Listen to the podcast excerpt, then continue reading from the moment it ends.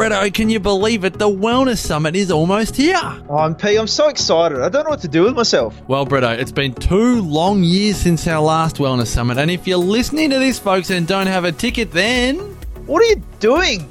the Wellness Couch family of podcasters gather for two days in Melbourne on Saturday, August 25 and 26, featuring The Queen of Nutrition, Cyndi O'Meara. the rock star of wellness, Dr. Damian Kristof, Connect with your spirit and soul with Bali Bomb survivor Karen Smith. self care is on the menu with Kim Morrison. Master the art of aging well with the one and only Marcus Pearce. Oh, shucks, Bretto. What about how to recover from rock bottom with Dr. Brett Hill? Master your stress with Dr. Maria Jushman. Get empowered with Imogen Bailey. Female health experts Dr. Andrea Huddleston and Ashley Bond. Master your sleep with Audra Starkey. The natural nutritionist Steph Lowe. Australian Idol winner Wes Carr. Woohoo! And Quirky Cooking's Jo Whitton and Fuad Kassab and a whole lot more. Oh, what a lineup, MP. Seriously, why would you not be coming to the Wellness Summit?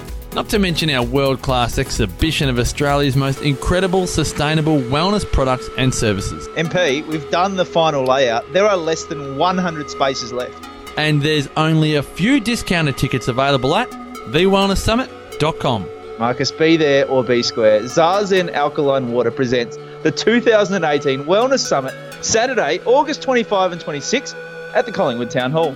Get in quick, folks. The final release of discounted tickets available at thewellnesssummit.com. See you there, Bretto.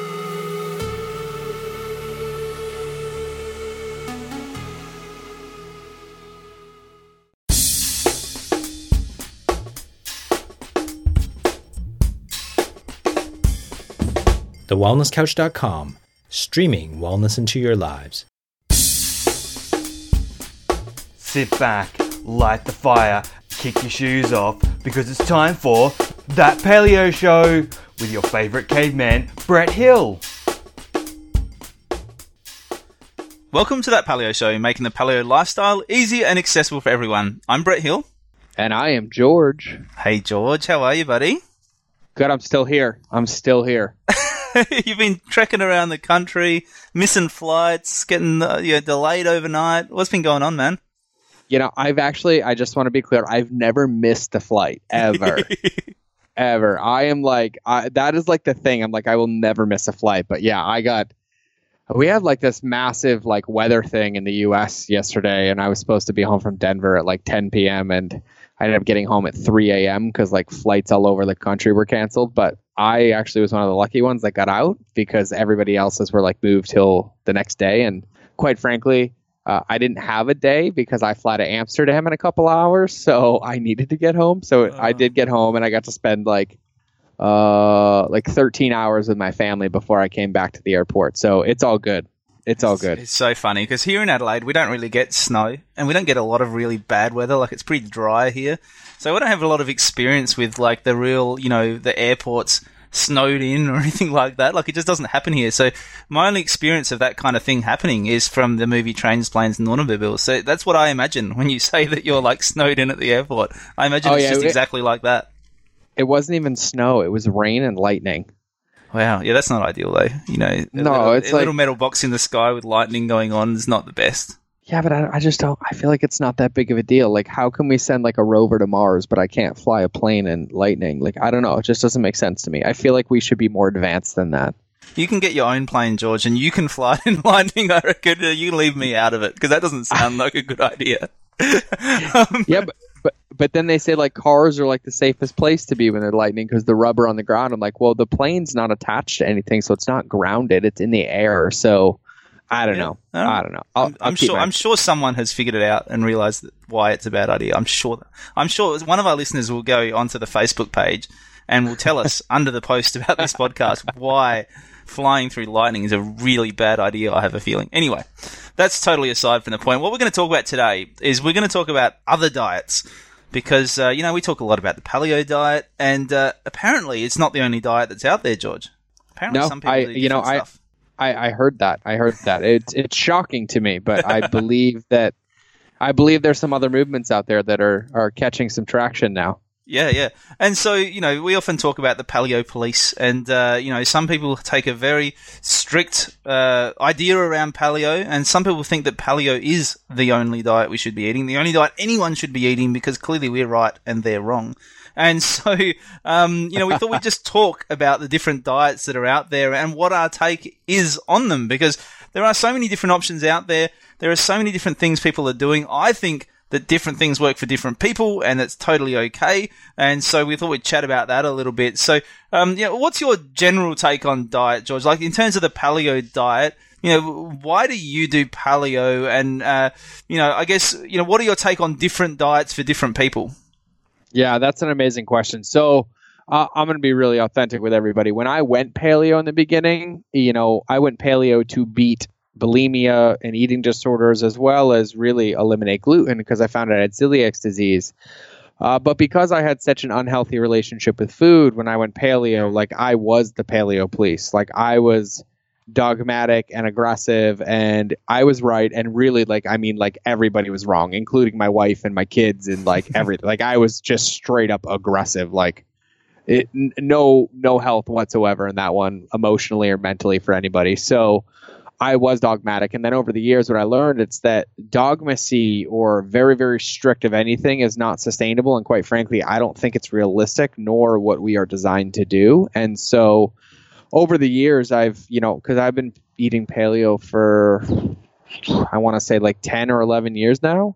Um, over the course of that time, it's kind of evolved to where I just basically say, like, yeah, I eat gluten free now. And a lot of it's paleo, but I'm not really strict or stringent. I feel like there's there's days and weeks at a time where I intermittent fast. Like I'll eat one meal a day, and then there's days and weeks at a time I'll eat three or four or five meals a day.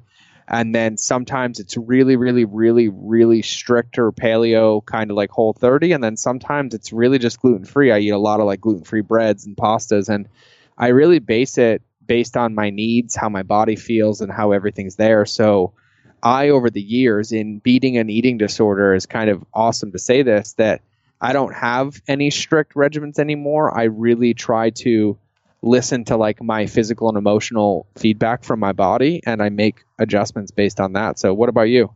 Yeah, well, it's very similar, you know, and I think it's very similar for a lot of people. I, I think just about everyone I know who's gone paleo at some stage has kind of gone through the early evangelical stage, like where you first discover it.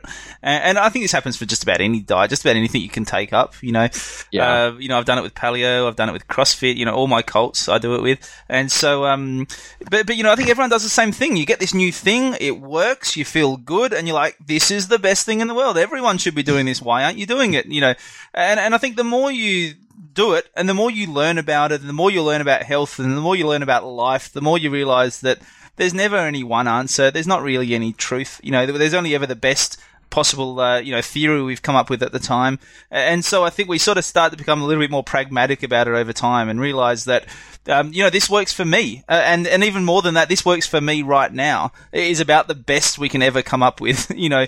And so you do, you start changing the way you think about it. And definitely over the years, I've done lots of different things. You know, I mean, I, I didn't drink alcohol for eight years. You know, now I have a drink every now and then when I'm with my mates playing indoor cricket last night. You know, we had, uh, Wednesday night, you know, I had a, I had a cider with the boys you know, so you know that that's changed over time. You know, I definitely didn't have sort of the gluten free breads and stuff you're talking about at all for a while there, like just never. Um, and then in the last couple of years, I've done it a lot more, and and now I'm realizing that actually I was probably doing it too much, and that actually that I'm, I'm, better off when I don't do it, and I'm kind of almost swinging back the other way and becoming a little bit more paleo again now, uh, and so you know, I think we just, it, it is what you said. It's, it's about finding what works for you and it's about finding what works for you right now. Uh, and I think that maturity to be flexible about it, like as much as, you know, in many ways, it's easier to be dogmatic. like, as in, it's easier from a decision making perspective to say, I'm just paleo. And you don't have to think about it. You know, you're just like, well, I'm paleo. So if it's paleo, I eat it. If it's not paleo, I don't eat it. Uh, it's almost a simpler way to live. Um, but it can also be, as you said, restrictive. It's not as flexible. It's maybe not as fun. It's maybe not as adaptable to your different environments and what's going on in your life. So, you know, I found for me, for example, over the last couple of years, I've had a big load. Like there's been a lot of stuff that I've been wanting to do in my life, uh, and sometimes trying to be strict, perfect paleo hasn't fitted in very well when I'm on the run and trying to do so many different things for so many different people. Um, that, that that just didn't work that well, and and I did it then purely as a result of wanting to ease my mental load. Um, add in a bit more flexibility. Um, and now what I'm finding, I think, is as I'm becoming more balanced in terms of my workload and my home life and everything else, that I'm actually discovering that no, I do want to invest a little bit more time into being a little bit more paleo right now. So, anyway, that was a really long answer to say that I think a little bit of flexibility is okay. I like the I like the long version though because I feel like that's how all of our brains think about it. We're like, should I do it? Should I not do it? Should I do it right now? Should I do it later? Am I avoiding this? Is this a good move? What's everybody to think? Is this going to work? Like those are the things that we think through anyways, right? And I think that that's a really important distinction to to think through when you are eating a certain way or you're making a commitment. Like we have a lot of outside influences in our life. Like we have kids, we have spouses, we have jobs, we have travel, we have environments, we have geographic locations, which all change and dictate really what's available to us, why we should be doing things, how we should be doing them, what we should be eating and when. And then you throw training on top of it, sleep on top of it, and all these other things. And there's so many different variables that there really isn't a one size fits all to everybody. And I don't think there's a one size fits all for anybody forever. It's it's just this constant like evolution. Like, okay, I'm doing this because this is what feels good this is what's working, this is what's not working. Okay, these inputs aren't working anymore, so I'm going to change the input so I can have a different output. And I think it's just, I think what I love about this whole thought, the way that you explained it as well, is that when we see people talking about these diets, paleo, primal, vegetarian, vegan, Atkins, and all these different things, they talk about them with such like resolve like they're absolutes right like this is how you do it and this is how you're supposed to do it and this is the only way to do it and i'm like no this is not the only way to do it. And quite frankly, um, nobody knows what you should be doing except you and your blood work. And I think that that's a really important kind of space to be in. Like, I want you to try Whole 30. I want you to try paleo. I want you to try veganism and fruitarianism and all the things that you ever think that you want to try because I want you to have all of the information. I want you to see how your body feels. I want you to see how your mind feels. I want you to see the results that it creates. And then based on all of that information, you can look at it very agnostically or from the 30,000 foot view and be like, oh, yeah, I want to keep this, but I don't want to keep this. So I'm going to do this for right now. And then I'm going to keep gauging how I feel. And so it's more of a, there really is no destination. It's it's just constantly in the process of finding what works for you. And then as your body adapts and your body evolves, or you lose weight, or you get in better shape, or you have more energy, your body's needs are going to change. You're going to need to increase your calories. You might need to increase your carbs. If you're an endurance athlete, you might need to be in ketosis, or maybe ketosis doesn't work for you. You need to do like carb cycling. Like there's there's never an absolute. So I just think it's an important discussion that uh, I don't I don't quite frankly think I see enough of, nor do I see it talked about enough. Well, we're going to talk about it today, George. And so you've spoken about how, you know, with your paleo diet, you do have added in elements of flexibility to that and, and you do introduce stuff that's not paleo. But have you ever totally cheated on paleo? Like, since you started going paleo, have you ever gone to a totally different diet, like vegan or anything like that? Not on purpose because I I mean I have celiac disease and it hurts really really bad but I will say that I've been uh, accidentally like poisoned off of paleo, and so um, it just hurts so bad for me. I mean, I've I've had spouts where I'll add like raw dairy back in, and I am lactose intolerant, but it's not enough pain that like would would derail me from enjoying that flavor of like raw cheddar cheese or adding that that milk to something, or you know making cassava flour uh, cheese rolls like Brazilian steakhouses have. Like I'll go to town on those things, but when it comes to like adding in the big stuff that I have to avoid, like gluten and grains and wheat and all that stuff. I've never actually intentionally gone off. Um, and I don't think I've ever actually cut out meat for more than like five days in my life. I, I've done some like juice juice cleanses and juice fasts, like you and I have talked about before, but uh, nope, I've never intentionally cut meat out of my life. I feel like I might be a meat a meat addict, so that one's here to stay. Yeah, and I'm exactly the same. Like, I really, I haven't really tried um, different diets. Like, I've thought about it. I'm like, maybe I should just do like 30 days of vegan, just like as purely as an experiment. And but just the thought of it, like the the thought of going 30 days without having meat, just like viscerally makes me like break out in a cold sweat. Like I'm, I'm probably with you. I, I'm obviously a meat addict, and um, uh, but it just doesn't. You know, I. I have I go like a day on a like a vegetarian diet where you know it just happens that the meals that are around that I think look good are vegetarian and like the next day I'm like oh my god somebody give me bacon like I need Yeah. it and Ex- so exactly. I kind of exact- figured and that, I, that seems to I me fe- to be a pretty good indication of what works for me. But like you said, maybe it is that I'm just addicted to meat and that I need a detox for a while before I can survive without it. Yeah, I feel like I've accidentally been a vegetarian for maybe like eight hours or something, but I don't, I don't think outside of that that I've ever really got like I've. Oh, you know what? I've I've definitely accidentally been a vegetarian during international travel.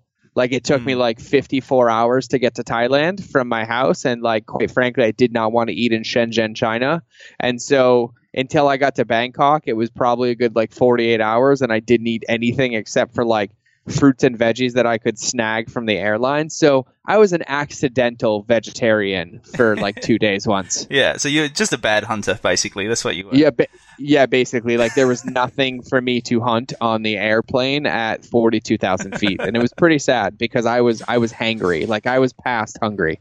So let's talk about some of the diets that are out there, right? So the, the one that's easiest, I guess, to talk about first, uh, which has been very popular over the last couple of years and, and can actually be incorporated quite well into a paleo diet is keto. Um, and there's a lot of people doing keto at the moment, and some of them are doing like a kind of paleo version of keto, and some of them are doing a very non-paleo version of keto. What, what are your thoughts on a keto diet?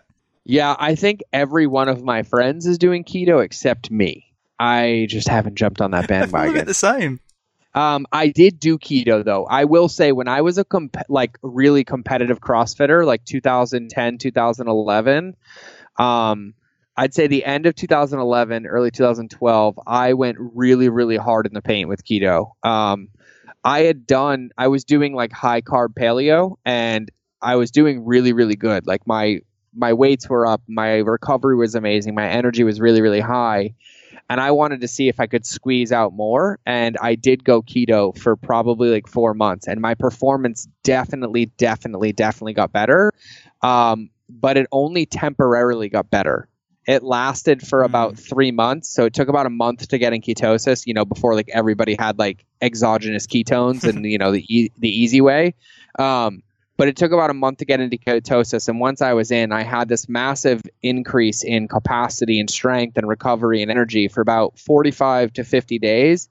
But then all of a sudden i started to crash. Like i was lethargic. I couldn't even come close to my my numbers my runs my recovery i was taking more days off. And so i feel like my body had hit a plateau with like high carb paleo and it just needed to be cycled off of something. But keto was not sustainable permanently for me especially at you know the load of that training like just the glycogenic load of that stuff. Like you know doing two hours of like metcons a day was like my body was like could not get enough gluconeogenesis in place to like even remotely think about supporting me. And so um, I then let it go and I went back to basically, you know, strict paleo and then some like high carb and low carb alternations. But then I have like my buddy Drew Manning from Fit to Fat to Fit. You know, he's one of my he's one of my best friends and actually like we literally have the same birthday and we're the same age and No way. like s- say yeah it, yeah it's really funny because we're like literally like best friends and we figured all this out after the fact um and he like thrives on keto like thrives he is like he just looks like he's chiseled out of like a piece of stone. Yeah. and his performance is great but he doesn't do like long long workouts. He does a lot of like short stuff like you know wind sprints or like under 20 minute workouts like with crossfit. Lots of mobility and stuff like that and and he loves it. He maintains it quite well and so i feel like he knows what his body wants and responds to and then he adjusts everything to fit into that and i know what i want to and so i'm not anti keto but what i will say is i don't believe that ketosis is safe or effective for long periods of time i feel like it's effective to utilize for a multitude of reasons, whether you're fighting inflammation or you're trying to break through a plateau or you want to get into some crazy fat burning state and stuff like that. But uh, I don't quite frankly think any human being could survive by, like, literally in today's day and age with the rest of the world that we have going strict keto and living that way for years straight. I just don't think it's sustainable. What do you think? I think it's, it's such an interesting question. I, I, think we don't know. Is probably the honest answer to that last question.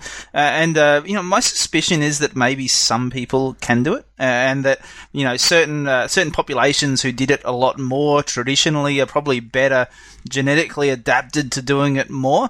Um, that, that's kind of my suspicion. But I think for most people, I think you're probably right. That for most people, I reckon being in ketosis all the time doesn't seem to make a lot of sense, and that people seem to do better when they cycle in and out of ketosis and you know, that seems to be like a, quite a natural thing. You know, I'm, I'm reading uh, at the moment to my kids George Clan of the Cave Bear, as you do. That's our bedtime story at the moment. I don't know if you've read that book, but it's so good. no, I and, haven't. Uh, the kids are loving it. You know, we skip over a few of the, uh, you know, more adult themes with the, some of the sex and stuff that goes on in the book. So we skip over a few pages, but it's really cool. It's really fun. But they're like these Neanderthals, and so they live for half of the time, you know, in this snowbound cave, and and you know only eat what they've sort of got available to them, and then the other half of the year they're like out eating like crazy, you know, and and I, it kind of makes you think of this kind of cyclical nature of well, of nature, you know, that there are seasons and that what you eat changes with the seasons. And, and I kind of think of ketosis a bit in the same way. Like it seems like there would be naturally periods of time where fruit and vegetables were abundant, when you'd probably go nuts and, and take, make the most of them. And then there are other times when they're just not available, uh, when you wouldn't do it. And, and that's kind of how I think about ketosis. And, it kind of fits with my experience, I guess, which is probably why I think that way. Um, which is that, you know, when I've tried to go sort of more into a stricter ketotic diet, my body seems to quite like it. Like it's kind of the only time I ever see my abs is if I go into like a bit of a stricter keto diet. um, but at the same time, I'm I'm not happy. Like like I just I find I'm not as energetic and I'm not as happy when I'm being stricter with the carbs. And so Mm. that's kind of what I've discovered. And whether that's my genetic makeup, whether that's my energy levels, whether that's the amount of work and productivity I try and cram into a day, I'm not quite sure. Uh, but that's just my experience with keto, and, so I find that I like doing it. You know, I, I, like doing a you know a low carb day. I like doing a. At the moment, I'm kind of doing a 24 hour fast once a week. I'm, I'm sort of Friday is my day where I just sort of go till dinner time and then eat. Um, and that's that feels really good. Um, my body seems to be really taking to that and enjoying that, and I feel really good about it on that day, but also for the rest of the week. And so that is then probably on that day pushing myself in towards more a bit more of a keto ketotic state. Um, mm-hmm. And so that's kind of what's working for me at the moment is just sort of playing around with it. So, you know, I quite like keto. I think keto for people who are trying to treat a specific, you know, neurological condition um, can be really, really useful. I think some people seem to respond really, really well to it and can be on it for perhaps longer periods of time. And I think some people shouldn't be doing it at all and are messing with their hormones and, and just not do, not good on it. Um, and I think a lot of other people are somewhere in between. That's that's kind and of I, my and I, thought. And I think I I want to throw in the caveat that like uh, I'm not a doctor, so I'm only speaking from my own experience, and you know uh, I can only see as far as my current level of understanding, and so like this is based on my experience and That's what right. I've seen and who I've talked to, and I just I think it's important too because like I I'm pretty steadfast in my opinions about things. I'm open, but um, I'm just steadfast in it, but I don't want it to derail or or tamper anybody's thought process or anything with doing any of these, whether it's keto or you know vegan or vegetarian or anything. I always want people to try and do their research and do their due diligence because honestly, um, I think more than anything, the thing that I get frustrated with is when I see people jumping on bandwagons and people so adamantly promoting this one size fits all approach, like this will do this for you or this will solve this for you, and I'm like you know i just don't i don't know that to be true because quite frankly even literature and research is flawed because we wrote it as human beings and hmm. i don't believe in our capacity all the time in that sense either. So i think it's it's the best experimentation is to go try it and to see how you feel see how your emotional health is see what your brain is like see how uh, excited you get see how your body responds. And i think that's the most important part about all of this for me is that like really coming back to that place of like it's kind of like the n1 experimentation. Like we are always in the ability to choose. Like we're always in control. Like we get to take it and we get to try things and then we get to take the feedback and adjust. And I, I think that's a very important thing. Yeah, and, and I'll further that by saying I am a doctor and I'm a doctor of chiropractic. And I'm not your doctor, so don't take what I say as gospel either. Right? Go see your doctor and your health practitioner.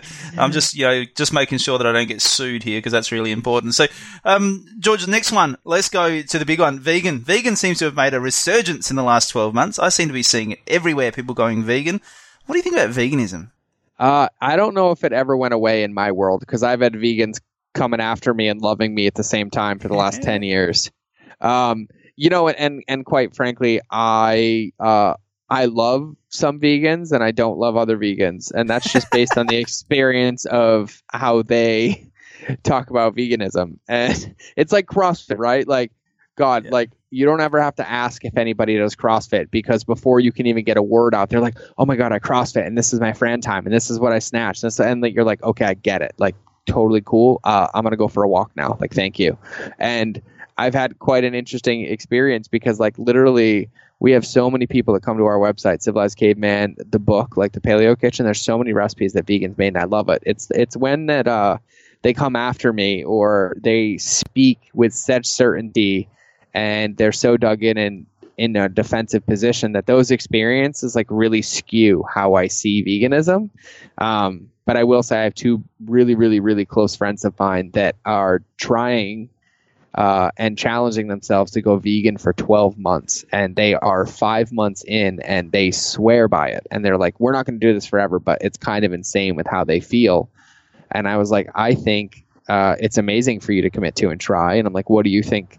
You know, it's attributed to like, oh, we're just, you know, we've never really done anything different. We've always eaten the same way. And so now, like, when we're intentional about it, like, of course, their body's responding and responding positively. And they said they still get cravings and stuff, but they're excited to then add meat back in and see kind of how it makes them feel. So for me, I'm not going to get into like the the sustainability of it or quite frankly where the hell you get your protein source from because I don't care and I don't think that those are actual like seated scientific debates because you know for everybody that's like oh I get all my protein from beans or from this or whatever I I see so much contradictory research in any of that stuff that I, I still think it goes back to like n1 experimentation and, and more than anything for me. And I think this is the theme that we always think through is that if you're happy doing it and it empowers you, then go for it. And if you are going to go for it, do me a favor and just don't project it on me and try to get me enrolled because I'm going to keep eating my bacon and steak.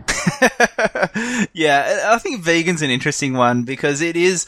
Uh, I mean, you know, I often find people often describe paleo diet as a very restrictive diet, uh, and I, I've always sort of. I always rally against that because I'm like, it's really not restrictive. Like I eat lots of different stuff and I get all the nutrients I need. And, and so I, I know that vegans feel exactly the same way when people talk about vegan diets. But the, the one thing that I do worry about a little bit in terms of vegan diet is just some of the brain health stuff. You know, when you see some of those, um, you know, I've seen some of those pictures. I think it was Nora Gedgaudas was sharing some pictures of, you know, vegan vegan brains versus other brains. You know, and and showing that there was actually some shrinkage going on. Like, a, uh, and so my take on vegan diets is I get why people do it. Um, I have no problem with people wanting to do it for, um, you know, ethical reasons and whatever reasons they have. Although I would argue with them about whether it actually is good for the environment, but that's a topic for a whole nother episode. Um, and that's, a, I think that, will be a I fun think, one. Um, I think I think Rob and Chris dove into that recently. I yeah. remember like that there was a deep, deep, deep thing around that a couple yeah. times. Yeah, it's a big one. It's a big one, uh, but it's important conversation to have at some stage, but not today. Uh, the thing I would say about the vegan diet is it. I don't really. Uh, I see a lot of people who do really well on the vegan diet, like your friends, maybe for six months and twelve months. I don't see a lot of people who do really well for a very long period of time, um, unless they're supplementing. And so I'm not big on supplements. I, I, don't take any supplements. I really like to try and get everything from my diet. And so, um, you know, that, that's the way I like to go. And so for me, veganism isn't really something I've considered. I'm sure there are people listening to this podcast who are going to go, Hey, I'm vegan and I don't supplement. I'm doing really well. I'm sure there are exceptions to this rule, exactly as there are exceptions to every other rule that we ever talk about. Um, but, but that's kind of my take. I, I want to eat a diet where I don't have to supplement, where I can get my source from food because that makes the most sense to me. And I think that's probably the most long-term sustainable way to do it.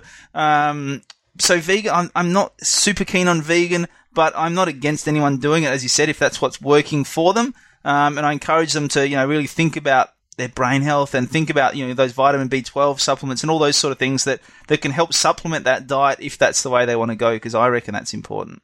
Yeah, I and I I'm in the I'm in the same camp when it comes to like supplementation. Like I believe in supplementation to the point like where I feel like we have kind of quite frankly royally screwed ourselves with the quality of our soil and some of the things that we've done to our planet. Um, and I'm not here to like advocate for anything, but like just factually, like soil quality goes down, you know, pesticides and herbicides and all these things that they spray on our foods that I, I understand that there's a lot of like nutritional deficiencies in some of them or over farming certain areas and stuff like that. So for me, I never look at supplementation like it's a solution. I look at supplementation like it's enhancement or almost like an accelerant. Like you can do it really, really clean. And then within that, you can fill some gaps or fill some holes with like high quality or things like that that matter, but definitely never a permanent solution. So, you know, your, your diet or whatever you do should be based on getting everything that you need to get from the foods themselves and then supplementing as the definition means, which is not in place of, but supplementing, which means on top of a solid foundation.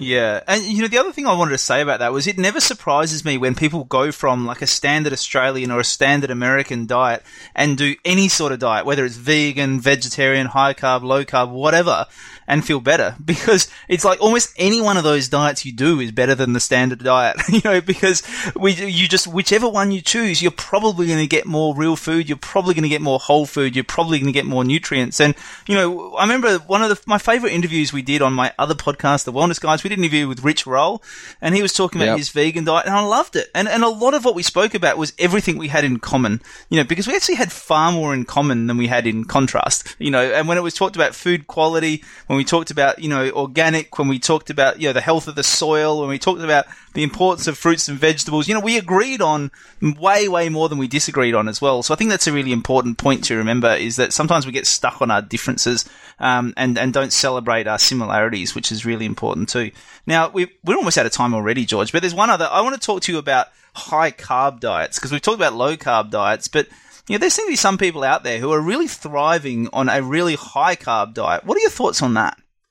Yeah, I will say that in any of the camps, like this is one that I agree with uh, because I've done uh, massively high carb diets before and I've had tremendous results. Uh, but, and the but is, but it fit my situation, which I was working out, you know, two times a day. Yeah, The rest of my nutrition was on point. Like I was still eating a very solid, whole fooded approach, like almost strict paleo. And then very intentionally, I was adding elevated amounts, and I mean massive elevated amounts of carbohydrates throughout my day, timed perfectly for when I needed them from recovery to sleep to big workouts coming up and all of those things. And so I, I will say that I thrived in that way more than I did on keto. Uh, I think because I was giving my body the actual fuel that it needed, but I was so dialed in with my workouts and with my meals that like I pretty much like to almost like the gram knew like what I needed and what I needed to have in my diet to maintain that level of performance because you do run the risk on the other side of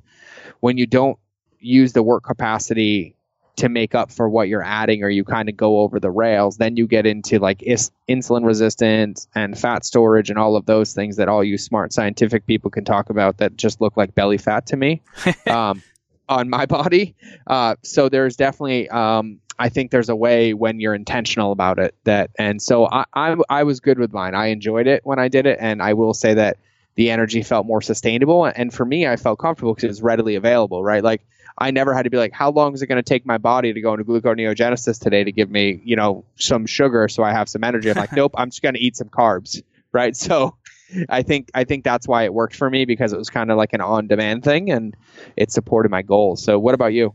Yeah, I think I'm very similar. I, I've never really done a super high carbohydrate diet, probably aside from when I was younger and I was just eating the standard Australian diet, which is probably a super high carbohydrate diet. But, um, you know, I used to have my Weet-Bix in the morning with the spoonfuls of sugar on top. So that was probably a pretty high carbohydrate diet. But, but I've never sort of consciously tried to do a healthy high carbohydrate diet. Um, but my experience of it is that the people who I see doing it really well, and, and some people do seem to really thrive on it, um, do tend to be people who are doing a lot of exercise. You know, people who are doing triathlons, people who are do, going out and cycling for two or three hours a day. You know, they're people who are burning off all of those carbohydrates that they're putting into their body, um, so that they're not left with, as you said, that that excessive uh, carbohydrate floating around in their body, causing all those other derangements and issues. They seem to do really, really well on a high carbohydrate diet. So I, I think you, if you are going to go that way, you know, you do tend to need to be someone who's doing a lot of exercise, possibly a lot of cardiovascular exercise, um, in order to burn all of that off and to do well in that style of eating. So I think for some people it does. I mean, I imagine that the, the sort of nutrient load you're getting from doing that sort of diet, you know, there's certain nutrients you're getting very, very high in. Um, you know, perhaps some of the more sort of fat soluble nutrients and some of those other factors and protein and all those things, you, you know, you, you may be getting a little bit less on. Um, and so, you know, sometimes you look at people doing this sort of diet and, and they might not have as much, for example, lean muscle mass, which is, you know, whilst a lot of people think of that from an aesthetic point of view, it does have an impact on um, your metabolism and your hormone balance and all these other things as well. So, um, you know, I think there's things that you need to keep an eye on if you're going to eat that way, particularly, like I said, in terms of fat, hormone balance, you know, those, those steroid based hormones, brain function, which are really important. But as I said, people who are doing a lot of exercise, there certainly seem to be people who are really thriving going that way. And, and if that's working for them, then good on them, I reckon. Yeah, I you know you know it's interesting too is I realized why I um I stopped eating a very high carb diet and it's because I don't like cardio. that that was why I remember now. I totally remember now. that makes oh. sense. so I feel like that's that's it. I was like, no, because if I keep doing it, and it tastes good, it's me, it's easy. Like yeah. I, like it's so easy to fall into the trap of like high carb and like I, I feel like everything we eat and everything we do should have intention. Like we should be intentional about what we're doing and that includes our eating our fitness our nutrition and just like anything like we have a plan when we go to work every day. We have a plan for when we drive to work every day. We have a plan for when we drop our kids off for school and like you have to have a plan for your diet nutrition that's aligned to some sort of goal or mission or vision that you have so you can measure against it and you can keep working towards it yeah, and I reckon that's the thing that stops me from thinking about doing a higher carb diet is just the fact that there is such a prevalence of high carb junk food in our society um, that you know, and we know that when you do eat the higher carb foods, then you need to eat more frequently, you know, uh, because you're burning it off quicker, and you and you need to constantly keep replenishing it and keep those sugar levels up, and so the, the challenge with doing a higher carbohydrate, carbohydrate diet is you do tend to crave more. And, and so it does mean that you're more susceptible to craving food when there's not good food around you. I mean, the, the benefit I find from doing a higher fat and, and, perhaps pushing more towards ketosis and uh, probably not even pushing towards ketosis, but just having a bit more he- healthy fats and proteins in the diet is that I'm not as hungry and I don't crave as much and I'm more capable of I guess eat, having willpower and and actually saying no, I'm not going to eat that junk that's in front of me right now. I'll wait until I get somewhere where I can grab something healthier. I, I find that that eating that way helps me helps my willpower to eat healthier. Yeah, totally, totally. Are we? Uh, I never look at time. Yeah, we're Are way we out of time? time? We're way out of time. George, thank you so oh. much. This is a great chat. There's probably a, a, dozen other diets we could talk about. If, if there's a particular diet you want us to talk about, head to that Paleo Show Facebook page and let us know. But it's been a good chat today, George. I've enjoyed it. Me too. Me too. I'm sure we could do an entire episode on every diet if we really wanted to, but maybe we'll wait for the uh, request before we dive into yeah. the sustainability of veganism on the planet. Oh, yeah, that's coming up. All right. That will come up in the next couple of episodes. But for now, Join the conversation on Facebook. Give us a five star rating on iTunes. Join our newsletter list at thatpaleoshow.com and let's help grow the paleo tribe worldwide. Join us next week on That Paleo Show. This has been a production of TheWellnessCouch.com. Check us out on Facebook and join in the conversation on Facebook.com forward slash The Wellness Couch. Subscribe to each show on iTunes and check us out on Twitter. The Wellness Couch, streaming wellness into your lives. Whilst the Wellness Couch presenter endeavor to provide accurate and helpful information to their listeners, these podcasts cannot take into account individual circumstances and are not intended to be a substitute for health and medical advice from a qualified health professional. You should always seek the advice of a qualified health professional before acting on any of the information provided by any of the Wellness Couch podcasts.